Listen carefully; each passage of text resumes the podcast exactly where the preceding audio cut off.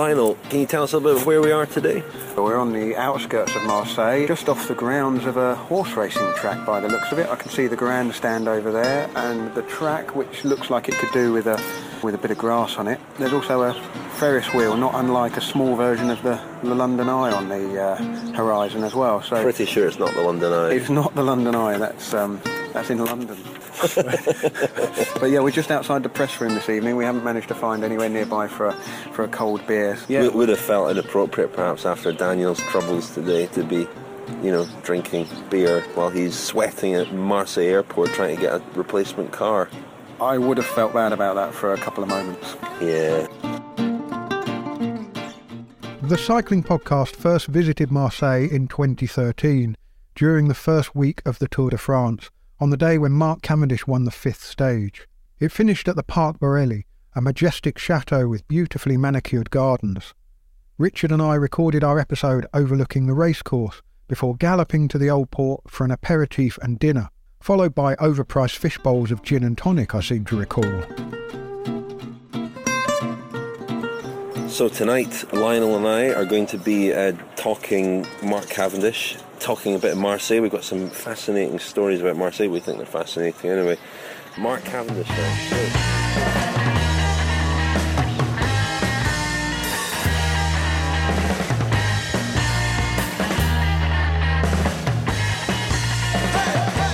We probably didn't make the most of our visit that day. We saw the city through the eyes of tourists or day trippers. We needed Francois Thomazeau with us, but he didn't join the cycling podcast tour team until 2017.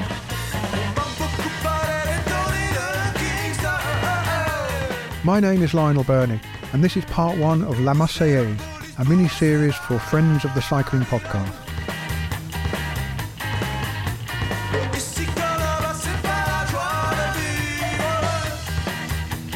At the end of January, Simon Gill and I set off for the south of France, to Marseille. We were in search of some winter sunshine, pastis and bouillabaisse, and to see the Grand Prix La Marseillaise, the first race of the French road racing season, the opening round of the Coupe de France series. We were also there to say a big thank you to Francois, who is retiring from Tour de France duty. We wanted to say thank you for his contribution to the podcast over the past six summers.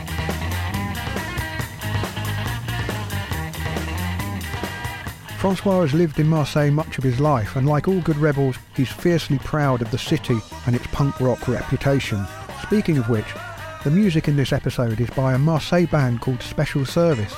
The song is from 1980 and it's called Marseille or Kingston. And the bassist on the track?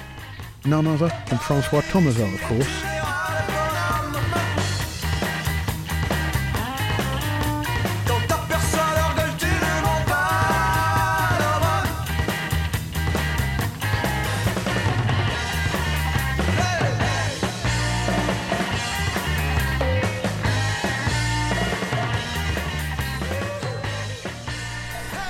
Good morning, Francois. Good morning. We're, we're facing the, one of those tricky situations in France that uh, Daniel would, would hate.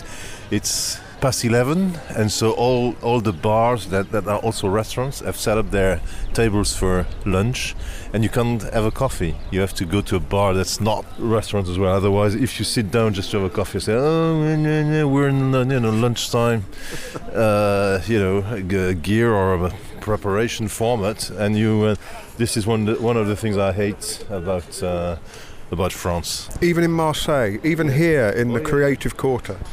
Yeah, yeah, we- we're in the Cours Julien, and uh, Cours Julien was recently voted by Time Out magazine as one of the 10 most, uh, how could I say, do we say, branché in, uh, what, what, do you say in English, you know, uh, fashionable, uh, trendy uh, uh, quarters in, uh, in Europe. So, uh, you know, with, with places in Copenhagen, with there's probably a spot in London as well that's been uh, spotted by the, by uh, these guys. But yeah, we, you, you're where the uh, you know the action is. Where uh, well, there's not much action this morning, but it's. Uh, but yeah, there you are, one of the hot spots of Europe as far as it's you know for the young population. If, if you have a look just behind you, there's a street going down uh, inside the this this area of Marseille called La Plaine, and it's full of crafts, you know, as they say. And you've got graffers. You know, the, so all almost every single house in the area is, uh, is decorated. Sometimes nicely, sometimes well. I think there's a fine line, isn't there? It's uh, it's quite bohemian. It, it reminds me a little bit of Camden in London. That Yeah, would be the yeah, the, yeah, the, the part of London. So the the graffiti it strays from kind of street art. Some of it's Yeah, very good, yeah, and some some of it just looks like defacing walls. Really, right, uh, yeah, the, yeah, yeah. tags are a little bit scruffy, untidy. Uh, so, some of some of the messages are, um, well, it's it, I suppose it's where the kind of uh, the counterculture kind of expresses itself in a way in, in every big city. In in this part of La Plaine, which is kind of the student area in, in Marseille in many ways, uh, so some of them are pretty nice. Some of them are pretty nice, and so and others are. You know, they, they fall to the problem with graphs. That, that's that's one of the things I would I would reproach graphers is that they don't respect one another because they they, they, they, they draw uh, you know above. So sometimes there's a great one, and it's it's it's very quickly covered by other ones that are not so great. So at least you know you should respect your your colleagues, you know, and and what they do. Yeah, I mean, over there I can just see on the wall somebody's written greed.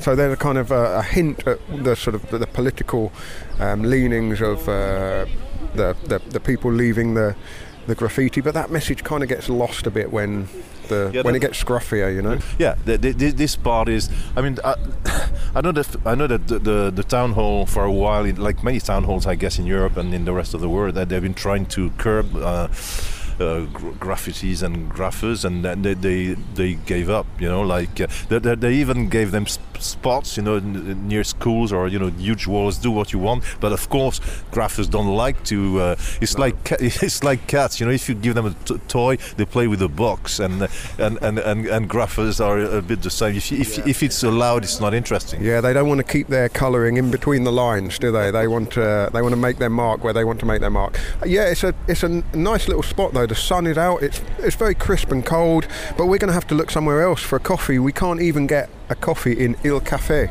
No, uh, yeah, yeah, I know it's strange. Uh, I thought, I thought uh, Il Café has been around for a long time, so that's why I, I said, well, let's meet at Il Café because normally you can have coffee, uh, but but yeah, obviously they've changed their uh, you know customs and they're and they're you know in line with what everybody else does, which is uh, you know eat please, don't you know.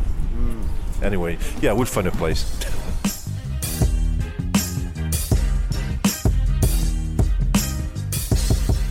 La Marseillaise is a five part series for friends of the Cycling Podcast. To listen to the rest, sign up as a friend at thecyclingpodcast.com. Your annual subscription will also give you access to the archive of more than 80 special episodes we've made over the years, plus the full back catalogue of Kilometre Zero episodes, and everything that we plan to release for friends of the podcast over the coming year. Your financial support also ensures that we can keep the regular show on the road and commit to covering all three of cycling's grand tours in 2023. To sign up, go to thecyclingpodcast.com.